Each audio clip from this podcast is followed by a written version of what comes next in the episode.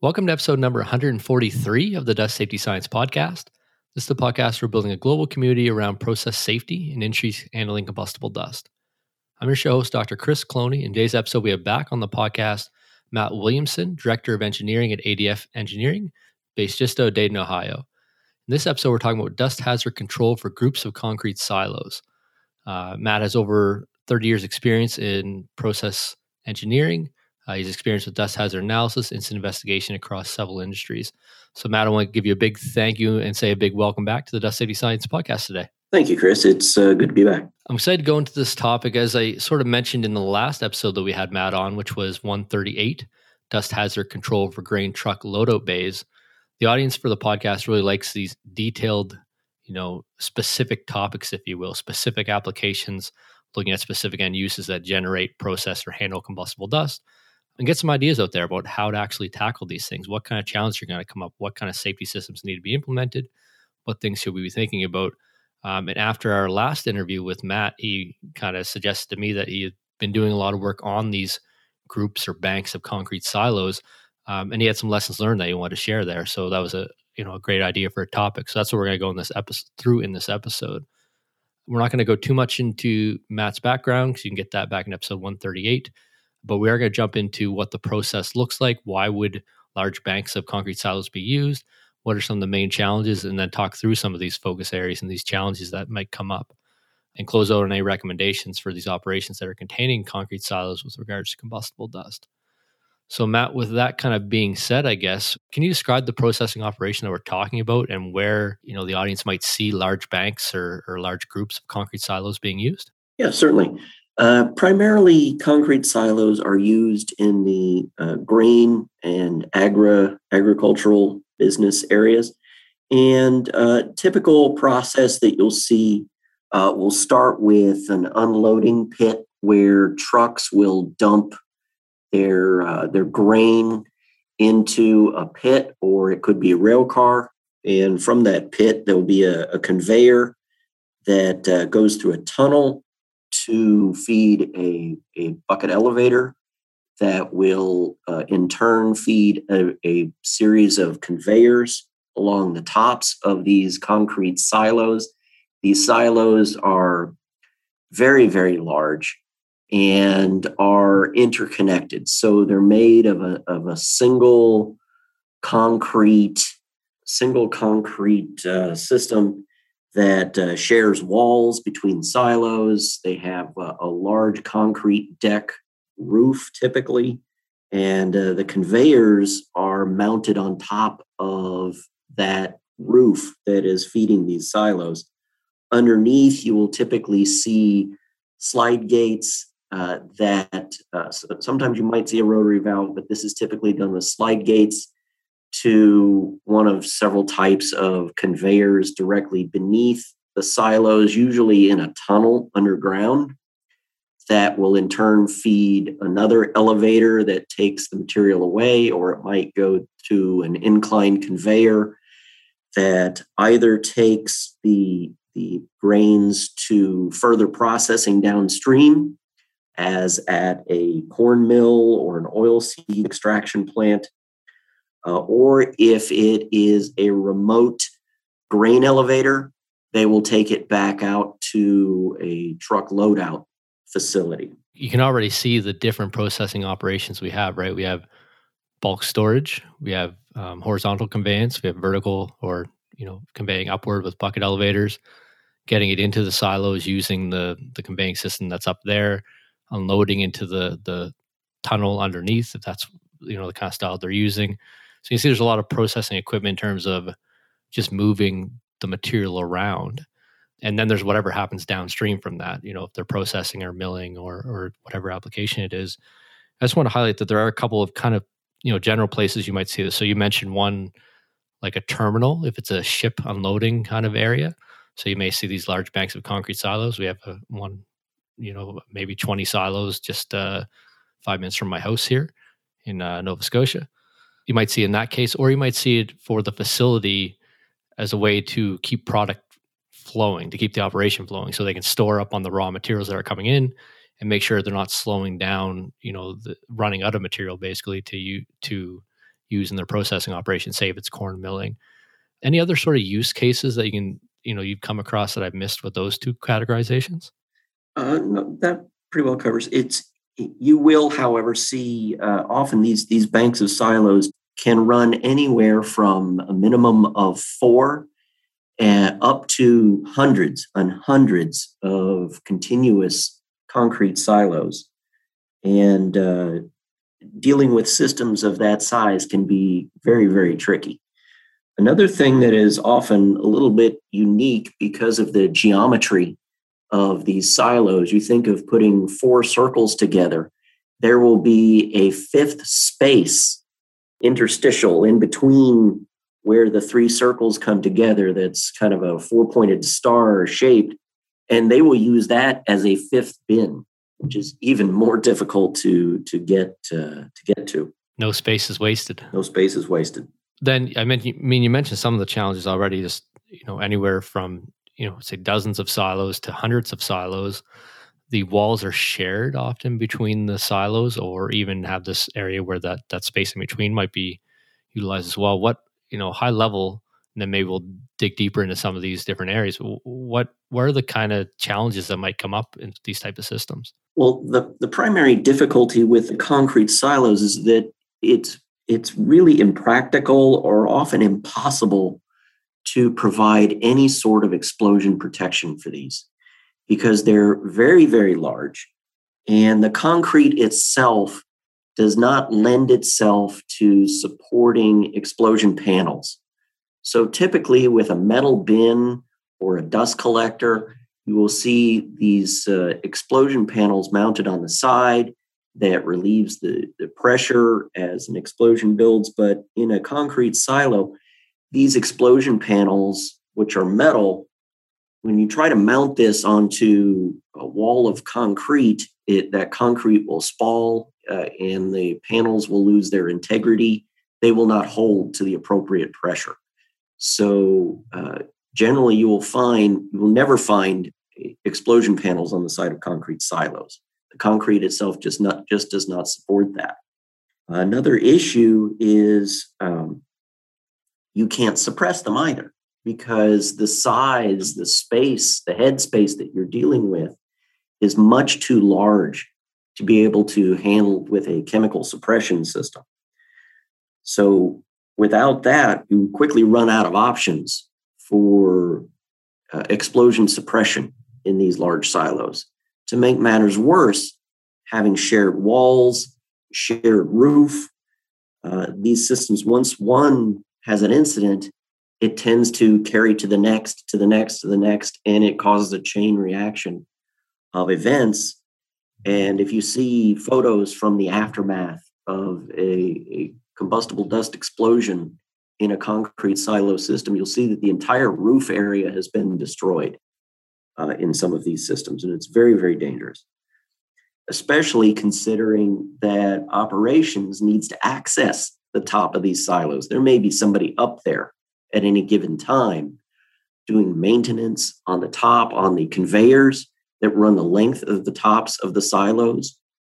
You can design them with a, a weak roof sort of design, but keep in mind you're piling equipment on top of that, which, which foils the attempt to, to protect a, a silo with a weak roof.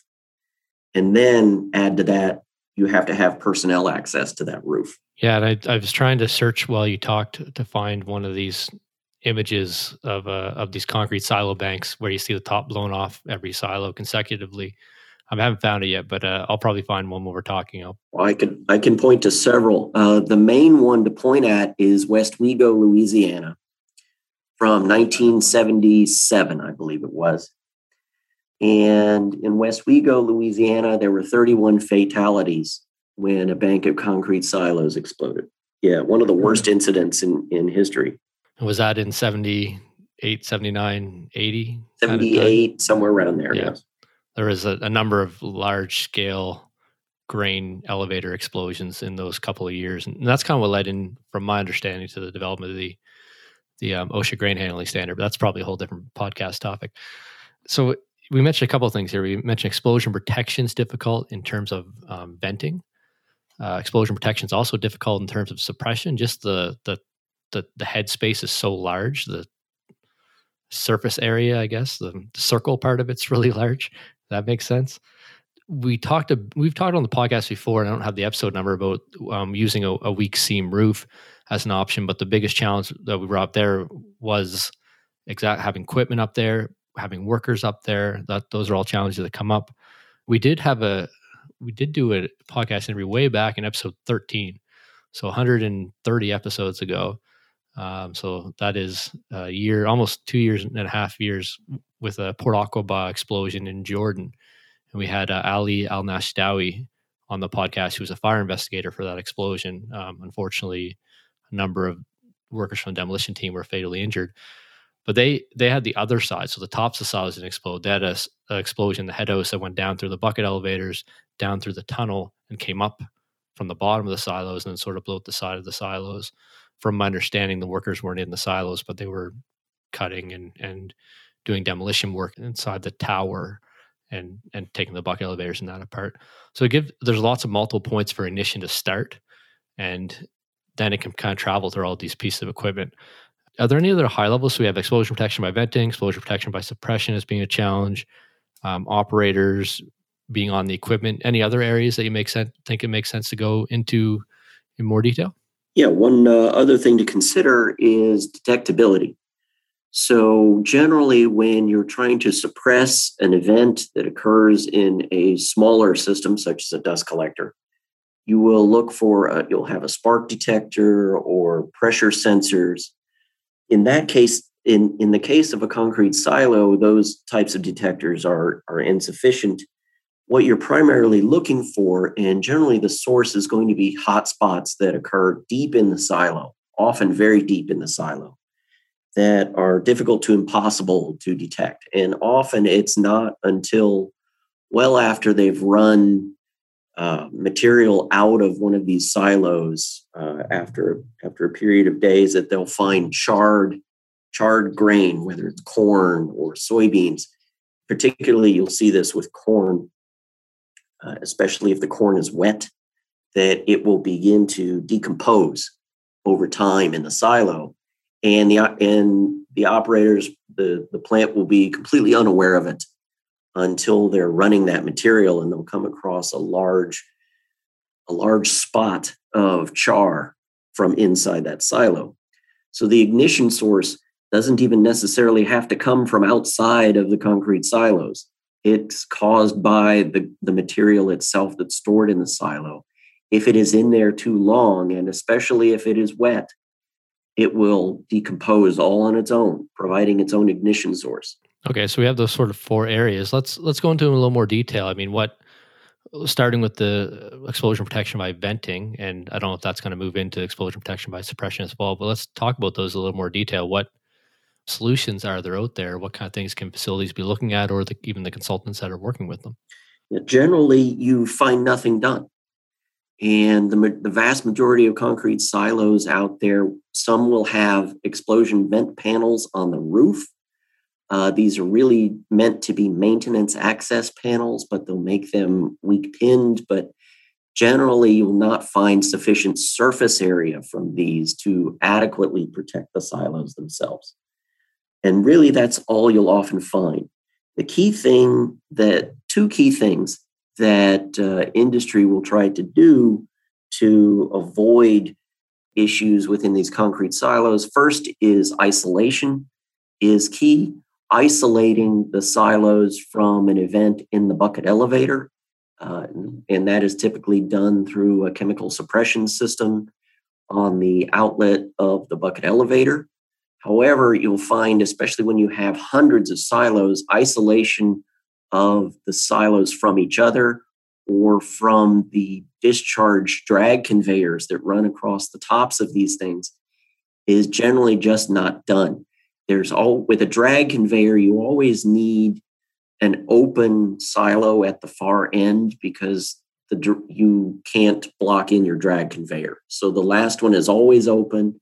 Then you'll have slide gates under the rest that are usually they're often manual. And that means that at any given time, at least two silos are open up through the slide up through the conveyors themselves. So isolation from upstream is important. Some you will find, especially with smaller silo systems, that they are connected through a dust collector or through the through the drag conveyor. The drag conveyor itself will be then be connected to a dust collector. An important thing to uh, to emphasize there is that dust collector. If you're attempting to aspirate the the conveyors feeding your your silos or even the the headspace of the silos, you can never you never want to put that dust collector on the roof of the silos because it's that dust collector itself when there's an issue in the dust collector it will blow out its own explosion panels and launch a fireball down the length of the concrete silos. And that's the last place you need to see a fireball along the length of the silos themselves because the roofs of those silos that's a flat plane of concrete where often you'll see dust and and grain piled up.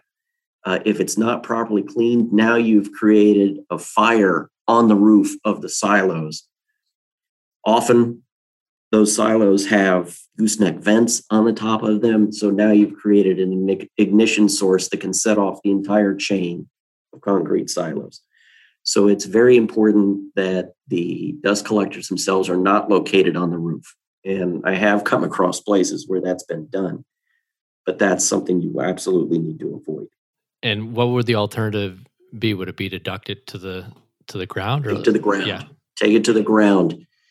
The dust collector needs to be on the ground adjacent to the silos. That cannot be on top. And it, it, probably is worthwhile saying make sure vents in a safe direction on the ground too, not towards workers or catwalks and stuff. Correct. Okay. I mean, that gives a good idea of the considerations for venting and suppression in terms of some other options. So we talked about isolation. You talked about bucket elevators are, are generally a little bit easier to isolate. The silos from themselves is more difficult. The drag conveyors on top of the silos is also difficult. Um, and we talked about the dust collector as well and had some really good um, points on you know not having that on the roof but also keeping that isolated from the equipment. Anything else on this explosion protection side or the suppression side before talking about operators and and folks up on platforms? Well actually uh, one key point i want to bring up is a little background on why concrete silos are used in the first place oh this would be good to know if um, if they are used the way that they were intended, which is as short term storage, uh, then generally the problems are, are avoidable. Because the primary source of ignition, as long as you're isolating from your bucket elevator, the primary source of ignition, uh, as I've mentioned, comes from the grain itself as it begins to decompose. And that's something that occurs over a period of time.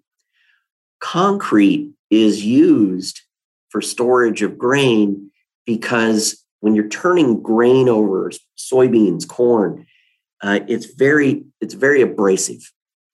And that abrasive corn and grain uh, soybeans as as you're turning over these uh, storage silos again and again over a period within a day you may turn it over multiple times that's very abrasive. So if you use steel, and often you'll see large, large steel bins for this. Steel is for long-term storage. Silo concrete is used for short-term because it the concrete can withstand the abrasion of turning over the grain multiple times, where that would wear through the walls of a steel bin very, very quickly. So if you're turning over your silos often, and, and by often I mean in less than three days, you need to have that. Whatever was in that bin needs to be out of that, out of that silo and on to the next part of the process. If you're storing grain for more than a period of, of two to three days, then you shouldn't be in a concrete silo. You should be in a steel bin. And a steel bin is easier to protect with the weak roof seams that the concrete silos cannot do. So that's the key problem. It's when silos are used for lo- when concrete silos are used for long-term storage. That's not what they're designed to do. I guess kind of winding back, the goal of this part is really to avoid ignition sources then in the silos themselves. We talked about avoiding ignition by explosion coming from elsewhere. And now we're talking about ignition in the silo and smoldering and combustion being, you know, the leading one of the leading things that causes that. This is a really good, you know, indication that it's not being used properly. If the material is being stored too long and it's leading to smoldering combustion regularly, then it's probably, you know, you're probably not using it um, to the, the best advantage. Plus, you're going to be burning up all your all your product at the end of the day as well.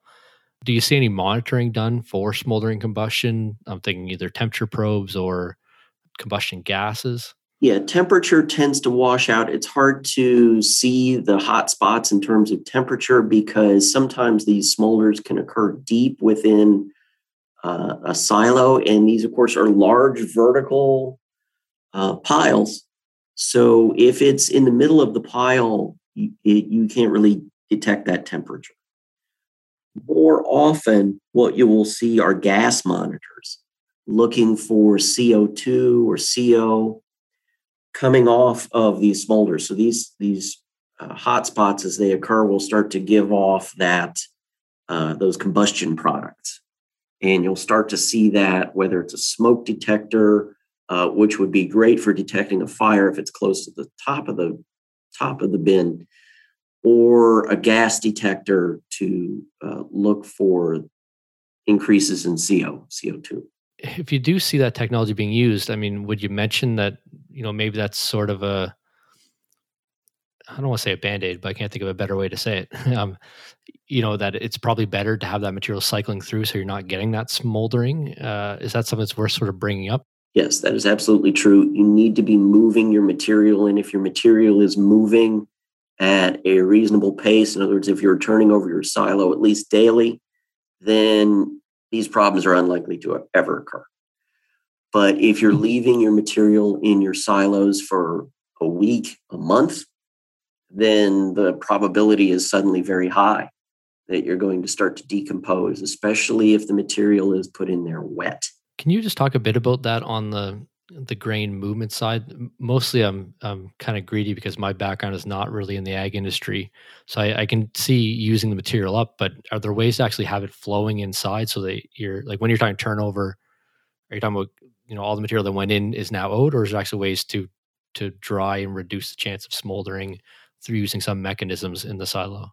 You can dry it and yeah a lot of and often you'll see this in a uh, in these remote grain storage elevators where uh, they will install a grain dryer, uh, which is a, a, a, large device where they'll often uh, they'll often directly fire these things with propane right there on site, and that is used as the material is feeding the silos. They will dry it first, and the reason you're doing that is is this very reason. You're trying to keep it from decomposing so that you can increase the storage time in the actual silos. That's pretty good. I mean, it's really helpful to hear that information. You're going to get different needs from different companies, right? Like you have a really large company, then they're going to have different needs than a small country grain elevator. Um, and trying to, you know, encourage the proper use of these type of systems is really the, the focal point.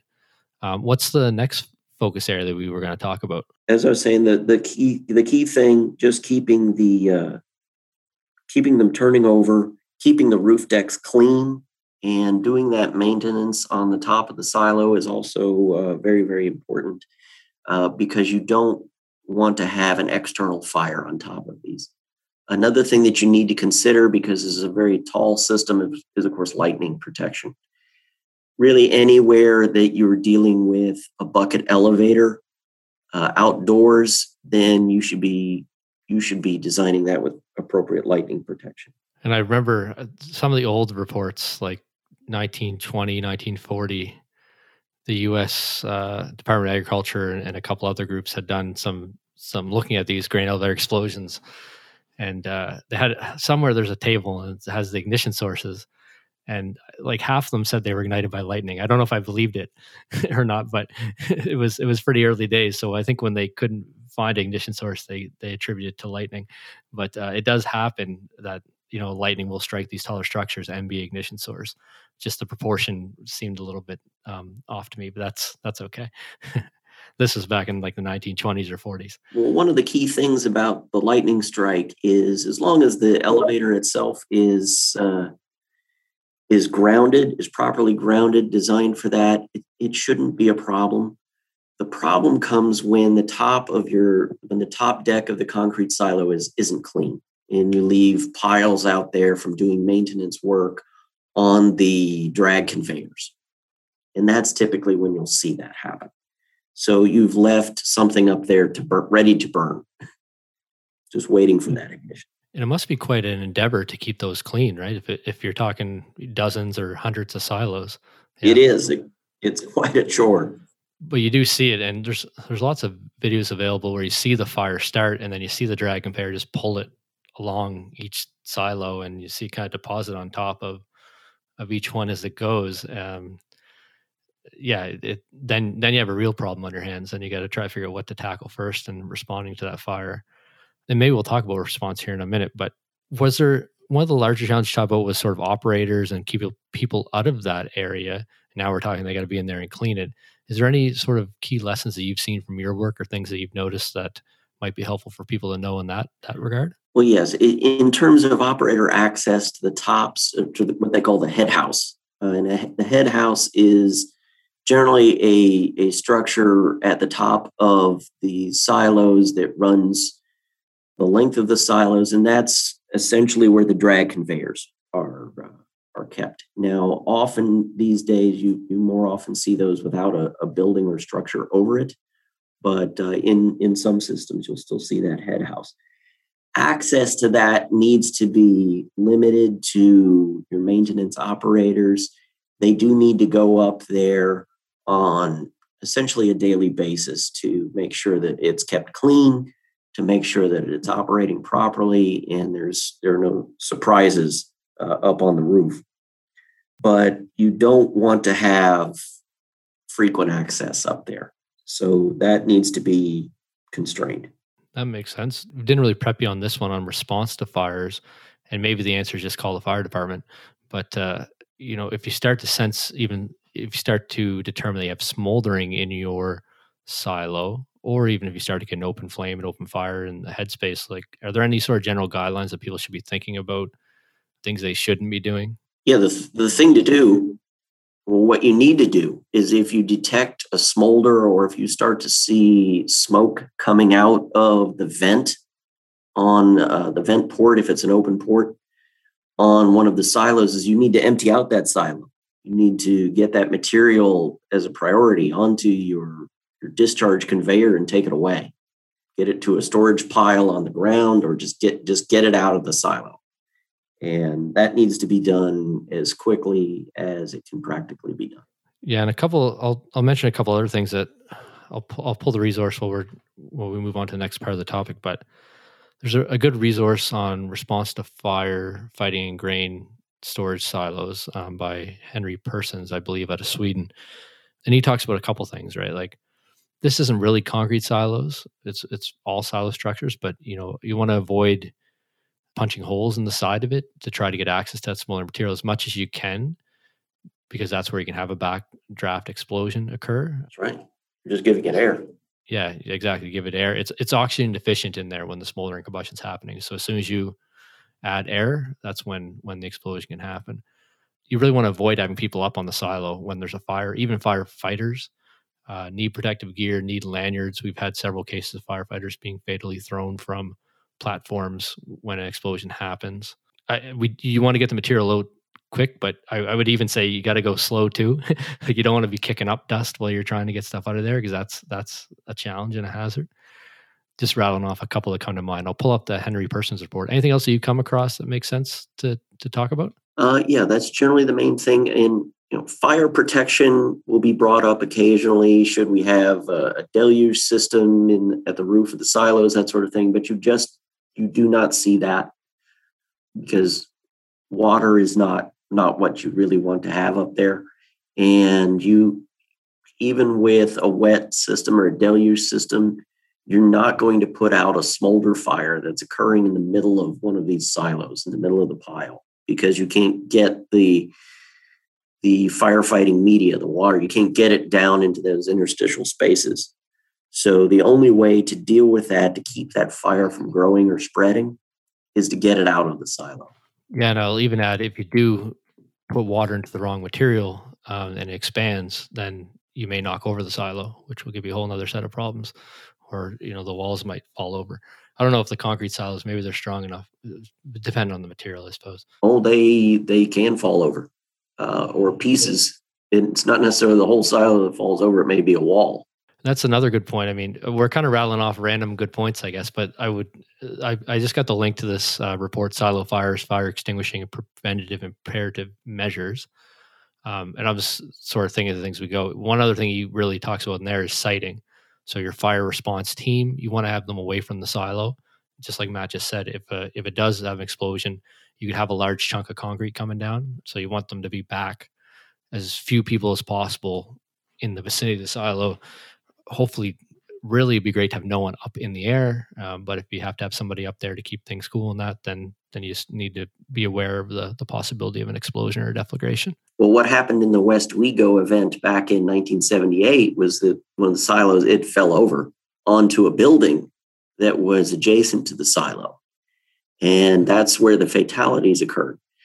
So, uh, because of that, in the standard, you'll see that uh, the design for these silos, you're not allowed to have a building within 50 feet, an occupied building within 50 feet of these concrete silos. So now they're they're generally surrounded by a fairly wide open space. Yeah, and it it makes sense because that's the something happens, and then hopefully we learn from it and make it better over time. But we, we tend to forget also as a community, so that's that's almost our role at Dust Safety Sciences. Let's not forget the things that we've already learned the last sort of thing that I had to just note here that I wrote down with a question mark as you were talking through is is Windows.